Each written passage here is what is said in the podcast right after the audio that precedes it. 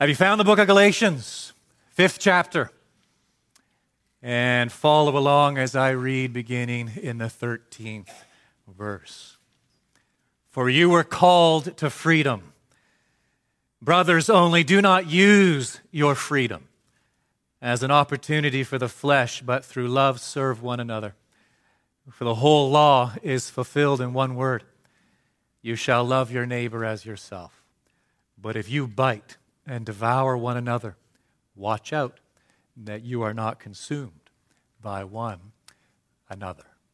Go all the way back to verse 1, same chapter. For freedom, Christ has set us free. Stand firm, therefore, and do not submit again to a yoke of slavery. In that verse, verse 1, uh, Paul is a- addressing a problem in the church at Galatia. If you've been here, you know by now what that problem is. We can sum it up in the word legalism. He has been harping on this right from the outset of the letter. We're into the fifth chapter, and this issue, this problem, legalism, has been front and center. He knows there are some, a good number, in the churches of Galatia that are beginning to think to themselves that if they really want to be saved, if they really want to be Christians and if they want to be spiritual, then they must go back and live under the law, the Old Testament law, what we read of, the book of Exodus, the book of Leviticus, the book of Deuteronomy. And Paul really brings his entire argument to a head in this verse. Again, the first verse, hear it. For freedom, Christ has set us free. Stand firm, therefore and do not submit again to a yoke of slavery. Christ has freed us from that law. He has freed us from its curse because he has borne the penalty in full in his body upon the cross when he died on behalf of sinners. He has fulfilled the obligation to obey the law because he alone has fulfilled all righteousness. He has lived a life pleased as a pleasing aroma to his heavenly Father, and he has obeyed fully. He has fulfilled all of the sacrifices. He has fulfilled all of the ceremonies. He has fulfilled all of the feasts. They all find their culmination and termination point in Christ. He has set us free for freedom. Don't do it. Don't go back and live under that law and submit again to a yoke of slavery. That is legalism. In verse 13, our text, Paul addresses another problem, potential problem. It's a new one. He has not alluded to this to this juncture in the epistle. But just as legalism threatens this church, Paul realizes that libertinism also threatens this church. Why? Because again, from the start of this epistle, he has emphasized the believer's freedom in Christ. He has repeated it over and over. He has emphasized it over and over that Christ is the fulfillment of the law. When we become one with the Lord Jesus, we have in effect fulfilled the law, the obligation to obey it, and certainly the penalty for having broken it. Therefore, we are free. We are free. We are free. We are free. Do not go back and live under the law. He has been striking this note repeatedly right from chapter 1, verse 1, all the way through into chapter 5, and he knows and he knows this because he knows fallen human nature. He knows the wickedness and deceitfulness of the human heart. And he knows how some people might think. They might reason as follows Amen, Paul. We are free from the law. Therefore, I can live as I please.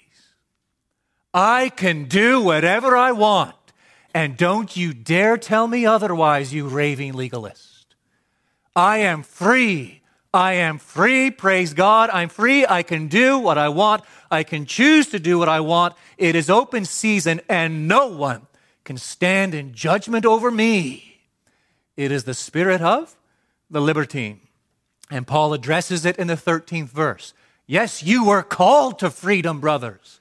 Only do not use your freedom as an opportunity for the flesh, but through love serve one another. For the whole law, Leviticus 19:18, is fulfilled in one word, you shall love your neighbor as yourself. But if you bite and devour one another, watch out that you are not consumed by one another. Another problem libertinism. And to understand what Paul is saying here, we must grasp five truths concerning the nature of freedom. Are you with me? Five truths concerning the nature of freedom. Here is the first truth freedom. And hear this well, please learn it if you have not learned it to this point in your Christian journey. Freedom is not the liberty to do what I want. That is not freedom. Sadly, that is what the world thinks freedom is. It is throwing off all restraints, and it is the freedom to do precisely what I want without having to hear what?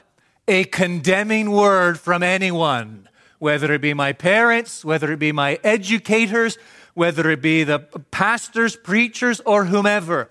All restraints are gone. And as long as I'm not hurting anyone, I am free to do whatever I want. That is not, it is not, it is not the nature of biblical freedom.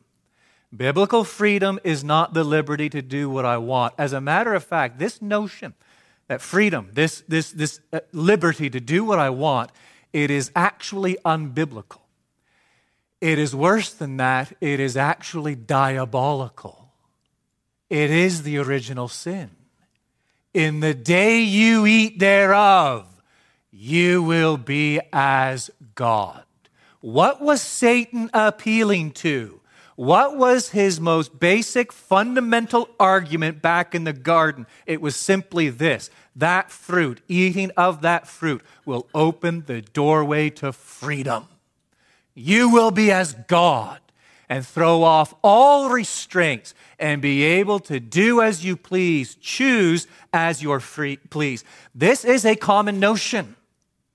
You know, we might stand aghast at this a little bit, but we need to face it. This is a common notion among professing Christians today. Many professing Christians.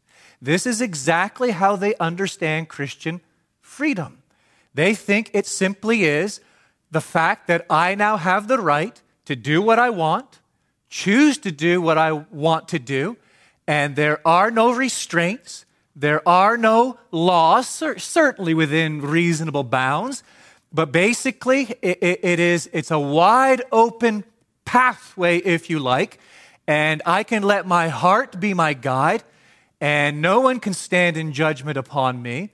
And again, anyone who dares to judge me, I can quickly dismiss as a legalist. It's common, it's very common. Examples are always helpful, and so I have jotted down a few examples, a few encounters that I have had over the years with the libertine. A few examples. And I pray that through these examples, you really get the gist of what I'm saying here and the argument that I am making that freedom is not the liberty to do what I want, and yet at the same time, just how prevalent this mindset is among professing Christians. Here's an example I engaged with a young man a few years back, a professing Christian who was convinced it is okay to smoke marijuana. I can smoke marijuana, not a problem. It doesn't have that much of an effect on me. The Bible doesn't say anything about it, never mentions the word marijuana. And how dare you judge me? My relationship with the Lord is bigger than that little Pharisaical world, Pastor, that you live in. I'm free. I quoted Ephesians, I quoted Ephesians 5.18. Do not get drunk with wine, for that is debauchery, but be filled with the Holy Spirit. And his reply was what? That's wine. It doesn't say anything about marijuana. At that point, I realized I was arguing with a fool, and I shut the conversation down. We are not to come under the influence of any substance, you name it. And yet, here was a young man who was guilty of exactly what Paul is forbidding in the 13th verse. Do not use your freedom as an opportunity for the flesh. Do not use your freedom as an excuse to sin. That's what Paul is saying. Here's another example. I, have encountered individuals who have said, Look, uh, whether I show up on a Sunday to worship with God's people or not is irrelevant, it's inconsequential. I am free to take it or leave it. And uh, no one dare judge me in the matter. And the fact, Pastor, that you say, well, no, I mean, it is the Lord's day, and we are to be committed to the worship, public worship of the Lord. We are to be committed to the public gathering of God's people. We are to put ourselves under the ordinances or the sacraments of the church, baptism, the Lord's Supper. No, that's just, again, the little legalist world you live in. And I've come back with Hebrews 10 25. Let us consider how to stir up one another to love and good works, not neglecting to meet together, as is the habit of some. Uh, but you see, this young man, he is living in what world? He is living in the world of the libertine. And he is guilty of disobeying this commandment, verse 13 do not use your freedom as an opportunity for the flesh. Do not turn Christian liberty into an excuse to do whatever you want. Do not make Christian freedom, do not use it to legitimize your sin. Another example is this I, have interacted with individuals who have told me, look, I can spend my money however I please, and don't you tell me otherwise. I've quoted Ephesians 5:28, labor, doing honest work with your own hands, so that you may have something to share with anyone in want. Uh, yes, we are free. We are free to obey God's word. And if I think I can just dismiss that verse and I'm free to do whatever I want with those things God has given to me, well, then I am guilty of violating Paul's command in the 13th verse. Do not use your freedom as an opportunity for the flesh. I've engaged with individuals who said, Look, me losing my temper is my business, it's just my personality. Or I always love this one, it's the way God made me. Oh, that just covers a multitude of sins right there, doesn't it? It's the way God made me. It's the way I'm wired. No, my friend, you don't have to be that way. You don't. And yet uh, they will use Christian liberty to hide, to mask their sin. And I'll go to Ephesians 4:31, let all bitterness and wrath and anger and clamor and slander be put away from you, along with all malice. A couple more examples. I've engaged with a young person recently who spends countless hours and hours on social media and virtual reality. And again, uh, just a kind, tender rebuke. And the response, well, you're a legalist. And my response, well, you're a libertine. Because here's what Scripture says Look carefully then how you walk, not as unwise, but as wise, making the best use of the time because the days are evil. Oh, but this tendency, this propensity on the behalf of all of us to justify and legitimize our sin, doing what we want to do, and doing so on the basis of Christian freedom, hiding behind Christian liberty, all the while violating this explicit command from God's word do not use your freedom as an opportunity for the flesh. I'll give you one more example, perhaps even a little more controversial the number of people I've engaged in who have assured me that they are free to watch whatever they want to watch. I'm free to watch whatever I want to watch. As a matter of fact, I, this, this uh, I was reading a little bit of Kevin DeYoung a month or two ago.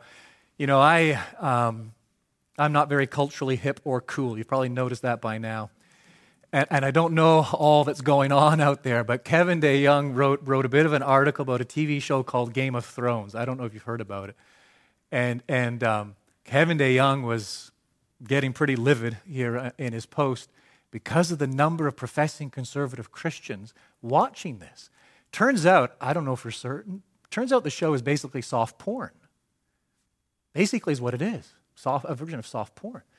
And, um, and yet, the number of Christians, when, even in his own congregation, as he sort of, maybe you need to think about this, come at it from a different angle, who would then dismiss him as a as a legalist.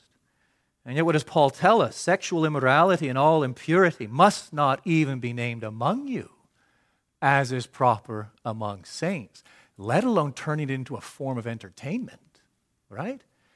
Uh, do, we, do we turn our Christian freedom, our Christian liberty, do we turn it into an opportunity for the flesh, an excuse to sin, to justify and again to legitimize me doing whatever I jolly well please? If so, then we have completely misunderstood the nature of Christian freedom. Christian liberty is not a license to sin. Christian liberty is not a, an open door to me just let my follow my heart and the dictates of my heart. Christian liberty, Christian freedom does not mean look, it's just wide open. I can do as I please and it doesn't it doesn't matter and dismiss anyone who challenges me on these things as a, as a legalist. Um, no, uh, Christian freedom is far more involved in, than that far deeper than that. It's possible I've already offended someone this morning. That's possible, I suppose. And, and you may be thinking to yourself, well, Stephen, you're, you know, maybe, maybe you fit into one of these categories and you are thinking to yourself, well, Stephen, you are, you really are just a legalist, a raving legalist. And my response to you, friend, is this you're a raving libertine. You're a raving libertine. Here is the text. Here is the Word of God. You are called to freedom, brothers. Only do not use your freedom as an opportunity for the flesh. Do not use it as an excuse to justify sin, to justify and legitimize doing whatever I feel like doing. Freedom is not the liberty to do what I want. Number two, freedom, second truth, is denying the flesh. Again, that commandment. Do not use your freedom as an opportunity for the flesh. What's the flesh? Journey back with me. We're way back in the Garden of Eden, pre fall. And there stand Adam and Eve as created in the very image of God. And there we see their sin, we see their rebellion, and as a consequence of their sin, the fall of the entire human race, humanity. And the fall of Adam and Eve from that original state in which God created them. And the loss, the corruption of the image of God in them. And as a result, you know, Paul testifies to this, for example, in Ephesians 4, Romans 3, plenty of passages of Scripture. As a result, man's mind was then what? Darkened whereby he no longer understood spiritual truth. His heart or the affections and desires of his heart were corrupted, whereby he became self absorbed, completely preoccupied with his self love rather than love for God. And as a result, his will, his ability to choose, became enslaved to his darkened mind and his hardened heart. That, my friend, is the flesh. The flesh. It is why the Lord Jesus proclaimed to Nicodemus you must. If you're going to enter the kingdom of heaven, if you're going to see the kingdom of heaven, you must be born again. Why? Because of the flesh. You are dead in your trespasses and sins, and you must be born again. Oh, this past week, R.C. Sproul passed away, right? I don't think we can get through today without saying something about R.C. Sproul passing away. I mean, time will tell, but should the Lord tarry, if the Lord be not come, 100 years, 200 years, I think those generations will look back on our days, and the name R.C. Sproul is still one that will be on the lips of men and women, believers, because of the way in which God used him this side of the Atlantic when it comes to the restoration of Reformed Reformation theology and thinking. And as I was reflecting on R.C. Sproul this past week, I recalled something he penned years ago. Here it is. God just doesn't throw a life preserver to a drowning man. It's often how we explain the gospel. Well, there you are, an unbeliever, bobbing up and down in the, in the sea, in the tempest, and the life preserver is thrown to you, and all you must do is reach out and grab it. You've been there, haven't you? We've all heard that. Sproul says God just doesn't throw a life preserver to a drowning man.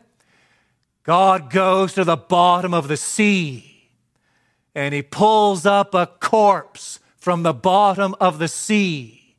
And he takes him up on the bank of the sea and he breathes into him the breath of life and he makes him alive. That is what it means to be born again because of the flesh, and the flesh is at enmity with God.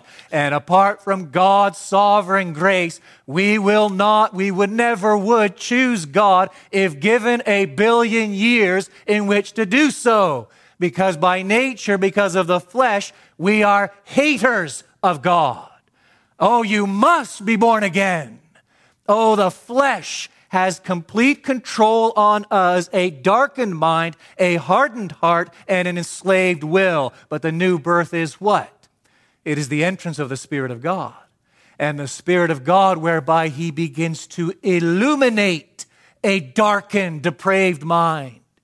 And He begins to soften a hardened heart, whereby we desire what we never desired before. We love what we never loved before and he frees the will to choose freely. That is the new birth. But as Christians, understand this. We are born again, but we are only renewed in part. We are only renewed in part. The flesh remains. Paul makes that clear in Romans 7.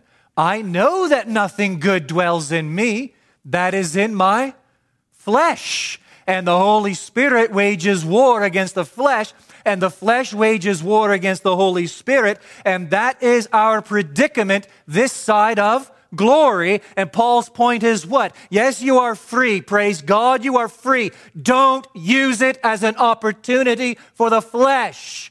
No, my friend, you must walk by the Spirit. You must keep in step with the Spirit. And you must deny the flesh. And because of the indwelling presence of the Spirit of God, we possess the freedom. Here is Christian freedom, true Christian liberty. I now possess the freedom not to do what I want to do. That's Christian freedom. That by virtue of the indwelling presence of the Spirit of God, I am actually now free to deny myself I am actually now free to put to death my self love. And I am actually now free to do what? Obey the God who loved me and saved me. Freedom is denying the flesh. Here's the third truth freedom is serving the church. Take verse 13 again, right from the start. For you were called to freedom, brothers only. Do not use your freedom as an opportunity for the flesh, but through love. Serve one another. Because you see, again, the flesh is what? It is that propensity within me, it is that inclination within me toward self love, self ambition, selfishness as a result of that darkened mind, hardened heart, enslaved will, it means my inclination, my natural propensity, I am drawn repeatedly in all that I do, whether good or bad, it's inconsequential. I am drawn in all that I do, I am motivated in all that I do by self love. But as a result of the new birth, there is now a new principle implanted within me, and it is love for God. And so, my freedom, now that I am free, I don't use it as an opportunity to satisfy my self love. I now use it as an opportunity to do what? Express my love for God. And my love for God, how? We read it right at the end of the 13th verse by loving and serving one another. This is true Christian freedom. It is this liberty to actually forget about ourselves and give ourselves away in selfless service. It is marked by affection, tenderness, spontaneous giving, a willingness to help, a readiness to forgive. It is, it is marked, it means that we are always governed by this question this overarching question as I make choices in my life, and especially as I make choices as they pertain to the local church, the fundamental question is this Who am I trying to please? Am I seeking to please myself? That is the flesh. Or am I no longer giving, an, using my freedom as an opportunity to the flesh, but I am now, through love, serving one another? So here's some very simple questions Am I going to worship with God's people? I'm, a, I'm free to go or not to go, aren't I? Am I going to worship with God's people? Am I going to show up on time? It's a good question. Am I going to get involved in a care group? Am I going to give financially? Am I going to volunteer for extended session? Am I going to serve and minister in some way that actually inconveniences me? Am I going to attend a members' meeting? I face these questions all the time, don't I? Guess what? You face these questions all the time as well. And our answer to those questions must actually be based on our answer to a far more basic, far more fundamental question, and it is this As I view the local church, am I making these decisions? And I'm, am I engaging with the people of God on the basis of what's in it for me or on the basis of what's in it for them? Am I engaging on the basis of how this serves me or how this serves them? I am engaging and involving myself on the basis of how does this help me, suit me, better me, or how it helps, suits, betters others. Bottom line, am I motivated by the flesh, my self love, and my answers to those questions are based on the flesh? Or are my answers to those questions based on Christian freedom and liberty? That now I am actually free and I'm no longer governed by this principle of self love, but I'm governed by this principle of love for God. And love for God is seen in love for God's people. And love for God's people is seen in service. And therefore, my attitude toward, my engagement in, my involvement with, oh, it is the most fundamental, basic question, is it not?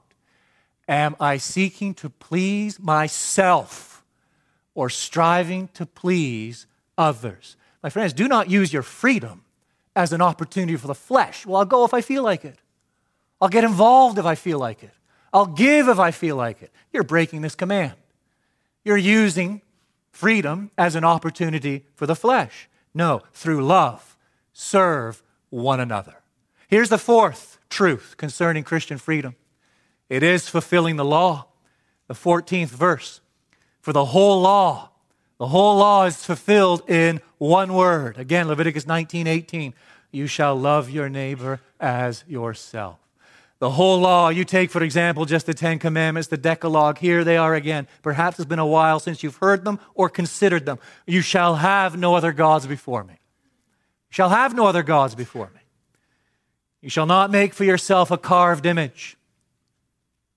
You shall not take the name of the Lord your God in vain. Remember the Sabbath day to keep it holy. Honor your father and your mother. You shall not murder. You shall not commit adultery. You shall not steal. You shall not bear false witness. You shall not covet. The law is fulfilled in this one command you shall love your neighbor as yourself. Well, what does it mean for me to love? Brian is sitting right there. Love Brian as myself. It means I go back to these commandments and I realize I, I shall have no other gods before me. I shall not make for myself a carved image. I shall not take the name of the Lord my God in vain. I will seek, by the Spirit's help, however imperfectly but sincerely, I will seek to love God with all my heart, soul, mind, and strength. And my love for God will be given legs. It will be worked out in practical everyday life in my love for others, my love for Brian, my love for my neighbor. And what will that look like? You shall not murder. You shall not commit adultery. You shall not steal. You shall not bear false witness. You shall not covet. I will seek to obey God, not because I'm a legalist seeking to earn his favor or thinking I'm scoring brownie points or thinking in some way I am paying my way to heaven. No, no, no, no. The law has already driven me to the cross. The law has already sent me to the Lord Jesus for forgiveness and I am clinging to the cross alone as my only hope. And I know on that day yet future, the only reason I will uh, enter God's presence is because I will be clothed with the robes of the righteousness of Christ. But having been born again, I now love him. And I hear him say to me, If you love me, you will keep my commandments. Not to earn my favor, not to score points, not because the eternity is in the balance no, you will do it simply because you love me. And my love for him will be expressed in my love for his people. And my love for his people will be expressed in my adherence to his commands. And my willingness to love my neighbor as myself. And guess what? I want to be respected. I'm going to love my neighbor as myself, which means what? I will respect others.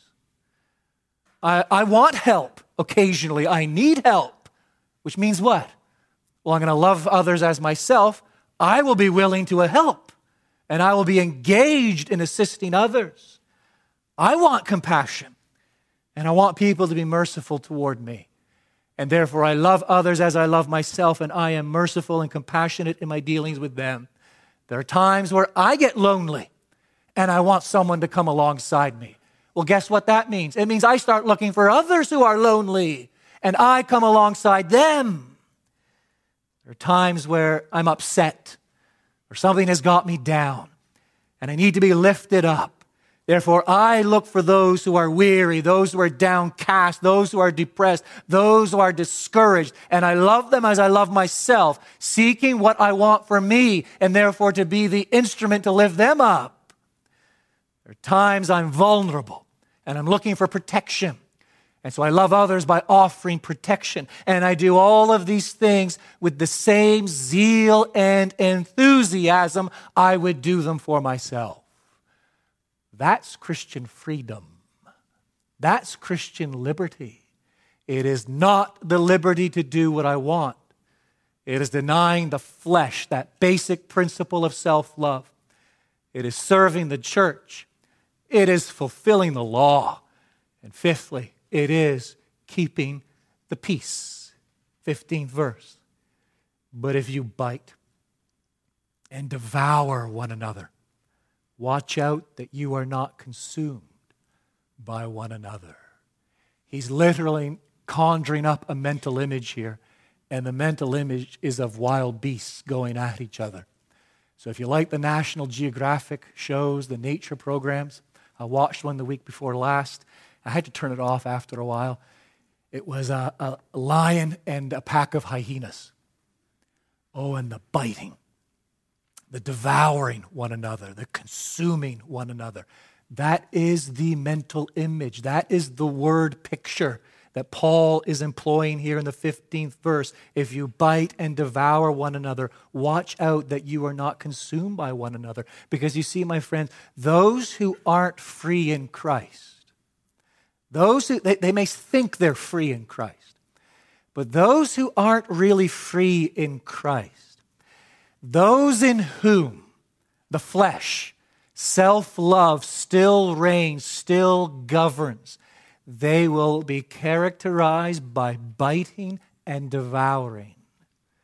They will be marked by discontent, resentfulness, pride, a judgmental attitude an agitated disposition because the flesh is the governing principle and the basic operating system is still what? Self love. And that desire, that desire for the selfish ambition, the elevation of self, is expressed then in relationship to others in this biting and devouring. But those who are free in Christ, those in whom the Spirit of God is working.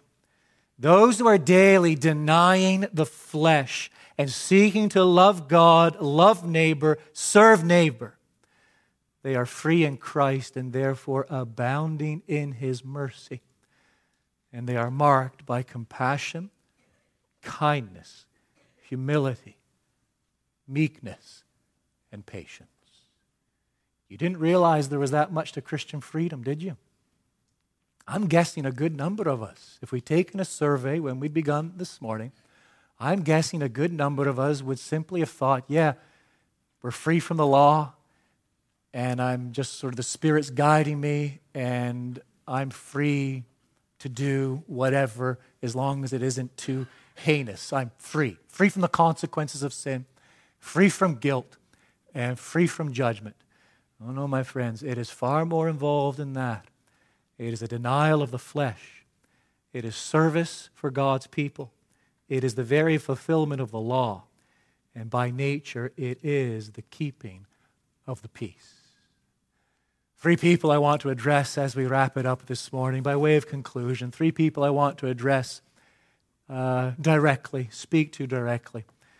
And uh, the first point I want to make, the first group of people that might very well be here, the unbeliever, I want you to hear this and hear it clearly, hear it directly from my lips.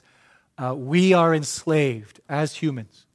We are enslaved until Christ frees us. That is the predicament of every human being. It is such a funny age in which we live. It has been for some decades now. Really, I suppose, began or at least got swinging in the 60s, the, just this, this cry of freedom. Freedom. Freedom to do whatever I want. And yet, have we ever witnessed in the history of humanity such a society imprisoned to its freedom? I don't think we have the very society in which we live, men and women are prisoners of their freedom. And what is done in the name of liberty and what is pursued in the name of freedom? Oh, the consequences of this false mindset paradigm are readily apparent wherever we care to look. No, the basic predicament starting point for every human being is this we are enslaved we are not free. We are enslaved, and our very enslavement is what? It is this desire to do exactly what we want. That is our enslavement. Oh, but freedom when Christ frees us. Again, appealing to R.C. Sproul freedom when Christ lifts that sinner from the bottom of the sea, raises him up, takes him to the shore, breathes into him new life and imparts the Spirit of God, whereby we come alive. And I want to speak very plainly to you this morning. If you are not a Christian, and I say this, I trust kindly and lovingly and tenderly, but I do want you to understand yourself, who you are in the sight of God. You are enslaved to your sin, enslaved to your sin. And being enslaved to your sin, you are under God's curse. And being under God's curse, there is absolutely no hope, no help, no assistance in this world. There is nothing that can lift you out of that condition, nothing in your own strength. It is Christ alone who can set you free. It is Christ alone who has atoned for sin upon Calvary's cross. And it is Christ alone, a risen, exalted, glorified Savior, who sends forth the Spirit of God into the hearts of men and women, infusing life where there is nothing but death. Second group I want to speak to is this Christians, professing Christians. And perhaps you are still dabbling in that spirit of legalism.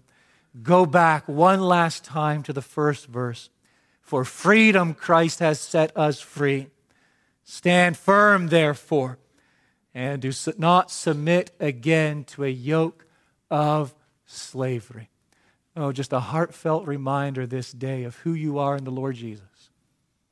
An appeal to your standing in Christ. And a reminder of these two truths, again, as clear as I can possibly state them that at one time, yes, you were under a curse, But the Lord Jesus has borne that curse in full upon the cross. And yes, at one time you were obligated to obey the law perfectly and love God with all your heart, soul, mind, and strength in your own strength. You were unable to do that, fell short of that each and every day, and you can never do that. But the Lord Jesus has fulfilled the law on behalf of sinners and the Lord Jesus has obeyed perfectly. Maybe you need that reminder, that little shot in the arm, and understand that when it comes to your relationship with Christ and your walk with the Lord, the starting point, the end point, and everything in between is the grace of God. And it is your standing in Christ. The third group I want to speak to finally the one or two who might be here who, by definition, you might not want to wear this term. You might not want to claim this term, but I'm going to use it nevertheless because it might very well apply to you. You are nothing short of a libertine. And that has been your thinking perhaps for some time weeks, months, years. That has marked your Christian journey. And perhaps you're thinking to yourself, boy, I wonder why I never get anywhere in my walk. Well, I think I just told you, perhaps, friend. I wonder why there's never grow, any growth. I wonder why it's just always just the same, same, same, same thing, same struggles, same predicament. Just there, there, there I am in the muck and the mire constantly. Well, there, there may be a number of variables, but I'm, let me just suggest to you, friend, if that is you, it might very well be the fact that you are using freedom as an opportunity for the flesh. And rather than walking by the Spirit, you are walking for the flesh, ergo, your current predicament. Well, my exhortation to you is taken from the Apostle Paul. Do not use your freedom as an opportunity for the flesh, but through love serve one another. Summed up in the great words of that hymn My chains fell off, my heart was free. I rose, went forth, and did whatever I wanted. I rose, went forth, and I followed thee. I did not use Christian freedom as an opportunity for the flesh, but as an expression of love, my love for God in serving the people of God. Our Father, we pray now that you might take your word and plant it deep within. And again, give us minds to comprehend it, all that we have pondered this day. Give us hearts to receive it, to delight in it to love it, and give us wills that we might actually obey and put it into practice and understand who and what we are in Christ and seek to walk in a manner worthy of our calling in Him. We ask it for your glory, and we seek it in the name of the Lord Jesus. Amen.